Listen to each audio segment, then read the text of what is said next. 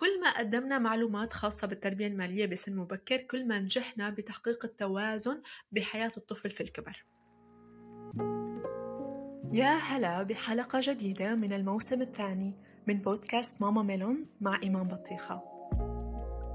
هذا الموسم برعاية برنامج للتربية معا المقدم من شركة النهدي الطبية.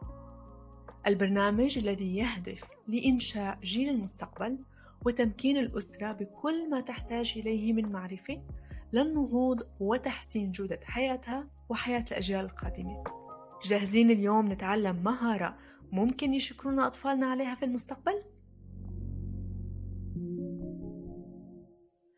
في مرة رحت على بازار لأعمال ناشئة. يعني الأطفال صغار فاتحين أعمالهم الخاصة. حوالي 30 طاولة عم يعرضوا فيها أطفال أعمارهم ما بتتجاوز 13 سنة أعمالهم. سواء كانت حرفة صابون، مجوهرات، ألعاب، إعادة تدوير ألعاب، طبخ، برمجة وذهلت. أنا عمري 33 سنة دخلت عالم البزنس تقريبا من ست سنوات تعلمت أشياء أطفال عمرهم 13 سنة عم يتعلموها هلأ. أعطوني فواتير نظامية كنت مذهلة مذهلة.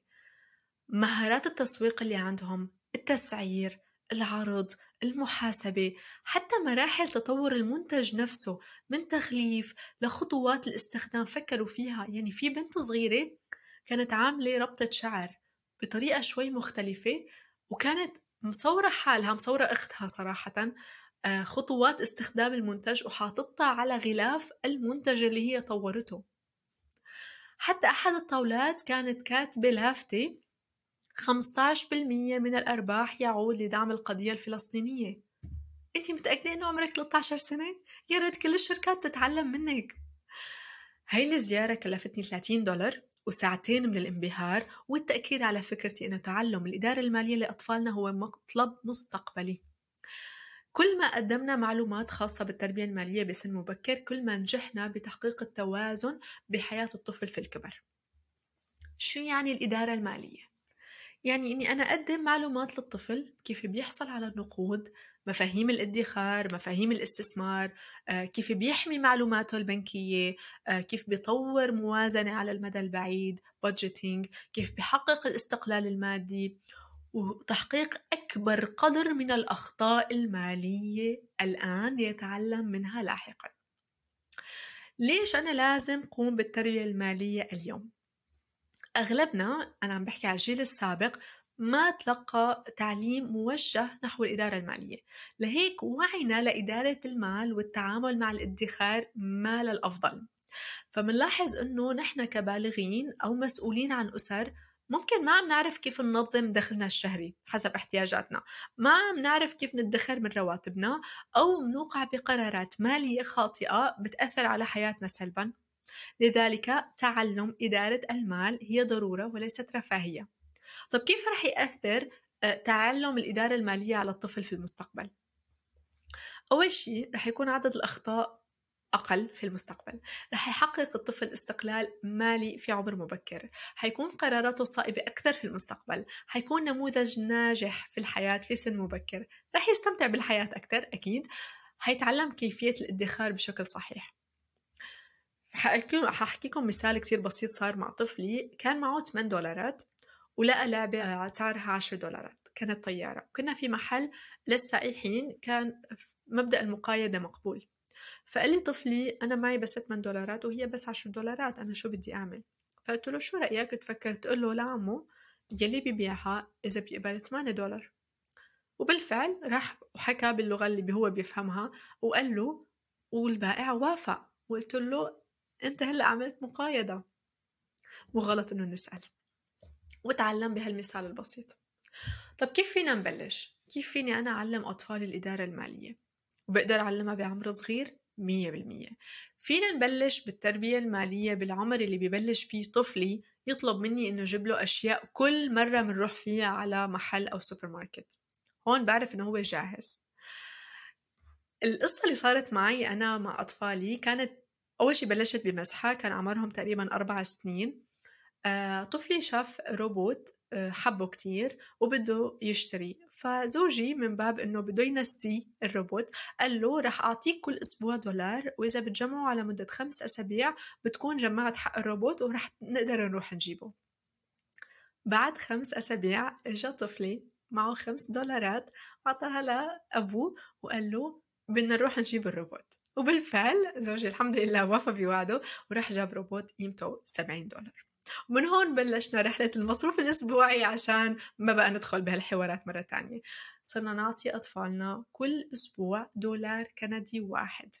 بفترة معينة من الأسبوع كل يوم جمعة بعد عودتهم من الروضة. كيف ممكن أنا بلش أعلم أطفالي عن الإدارة المالية؟ الحوار والحديث عن مفهوم المال ومن وين بنحصل عليه أمر كتير مهم. يعني أنا لما بشتغل صح أنا عم فيد مجتمع وعم أقدم خدمات بس كمان بالمقابل عم بحصل على مال عم بصرفه بأماكن تانية. فينا نحكي عن الادخار والصرف بما يتناسب مع عمر الأطفال. فمثلا طفل عمره خمس سنوات آه، أقل من خمس سنوات ما بحكي عن التبرع والادخار أوكي؟ تحت الخمس سنوات أنا عم بحكي كيف المال بيجيب أشياء بحكي كيف ناخد قراراتنا بالشراء بنحكي عن الفرق بين الأشياء اللي نحن محتاجينها والأشياء اللي نحن بدنا إياها. بعد خمس سنوات نحكي أكثر عن الادخار على المدى البعيد بنحكي أكثر عن التبرع ما بنحكي أبدا عن الاستثمار إلا بعد عمر ال 14 سنة.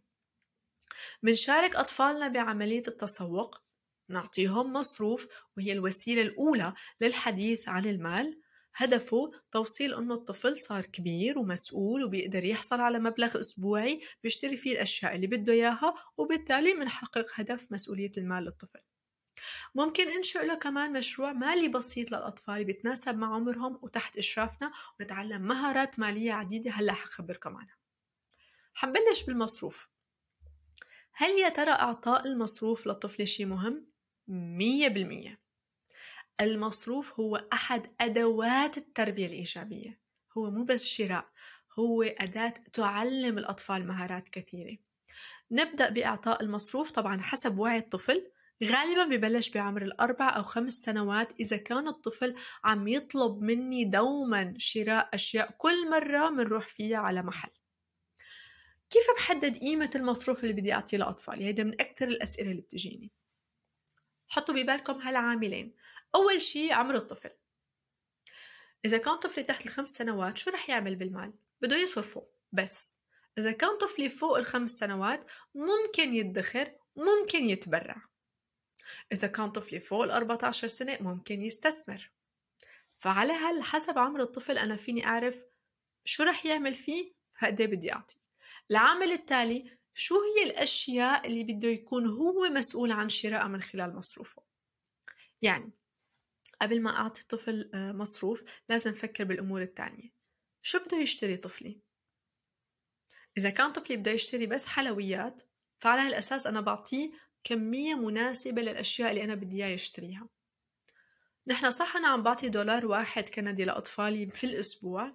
هن ما عم يقدروا ما عم يصرفوه مباشرة غالبا عم بيخزنوه على مدى على مدى آه، أسبوعين أو ثلاثة أو حتى أربعة أحيانا ممكن توصل لثمان أسابيع. أطفالي بخلال هالسنة ونص قدروا يشتروا سيارات بسيطة طيارات بسيطة أكيد قفازات واحد منهم اشترى تي شيرت آه، واحد منهم اشترى لعبة بوكيمون. ما بتتخيلوا قديش كانوا فخورين بأنفسهم محتفظين بهيدي الألعاب أكثر من أي لعبة تانية جابوها وعارفانين إنه هن اللي جابوها بمصروفهم أنا بحدد مسؤوليتي كبالغ تجاه الطفل. أنا طبعا مسؤول عن أساسياته مسؤول عن رفاهيته مسؤول عن أمانه. بس ما فيني كل مرة بيطلب مني الطفل شيء أنا بدي أقعد. أدخل بجدال بجيب لك ولا ما بجيب لك خلص. هيدا مصروفك. إذا بيناسبك روح جيبها أنت في قانون خاص بالمناسبات والمواسم والأعياد. يعني موسم الشتاء أنا مسؤول عن كسوة طفلي أكيد.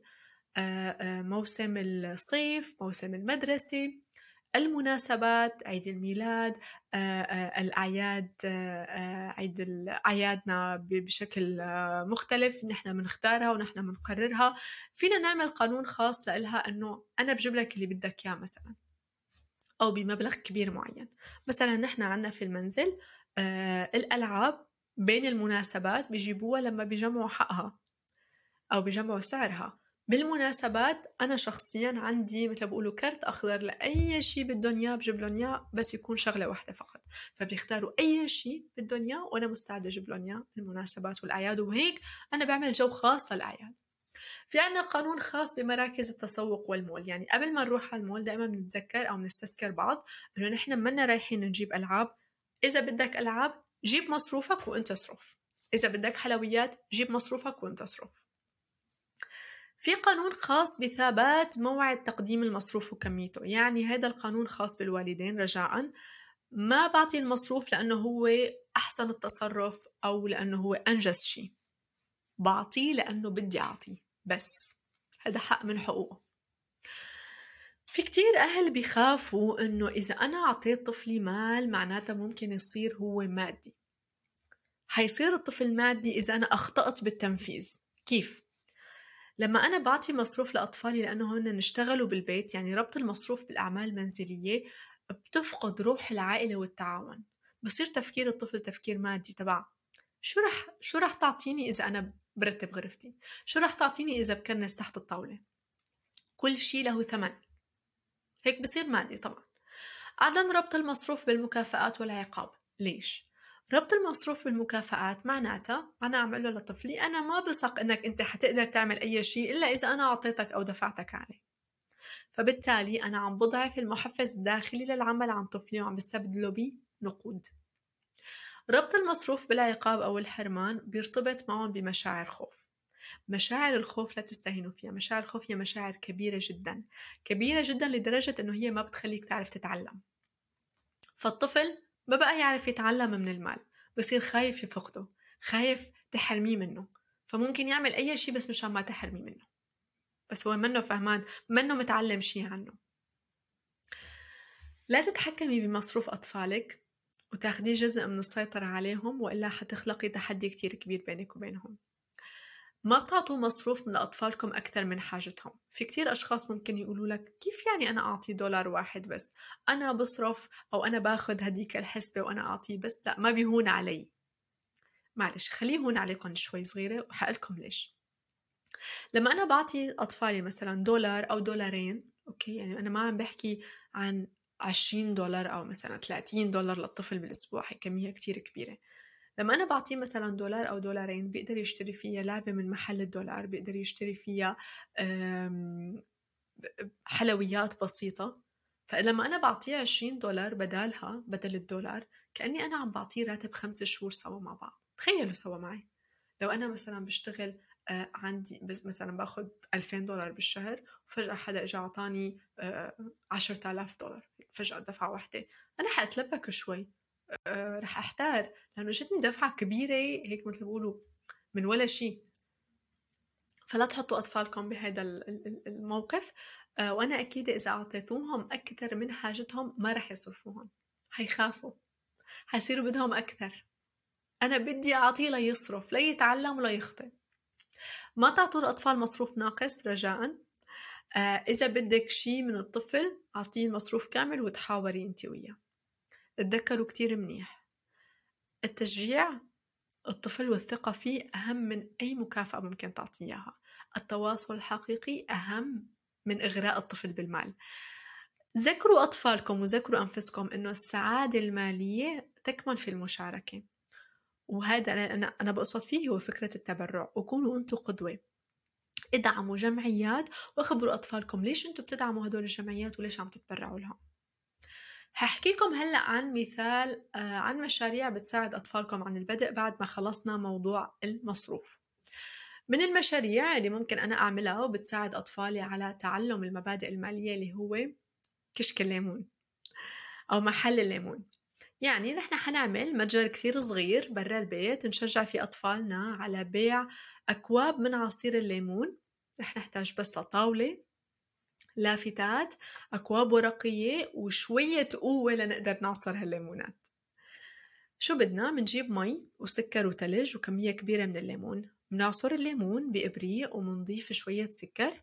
آه، تقريبا ملعقة سكر كبيرة لكل أربع حبات ليمون. بعدين بنضيف مي وتلج. ممكن نضيف شرائح ليمون للشكل الحلو. وهيك صار عنا منتج حنعمل كشك. بعدين ممكن نطبع أوراق ونوزعها لجيران ونقول لهم إنه نحن فاتحين هالكشك الصغير. بنجيب مجموعة من العملات المعدنية آه، بنحطها بقلب تابر وير أو أكياس قماشية بس مشان نبادل نرجع للأشخاص آه، مال ك يعني تسهيل عملية تغيير لأول عدد من العملاء.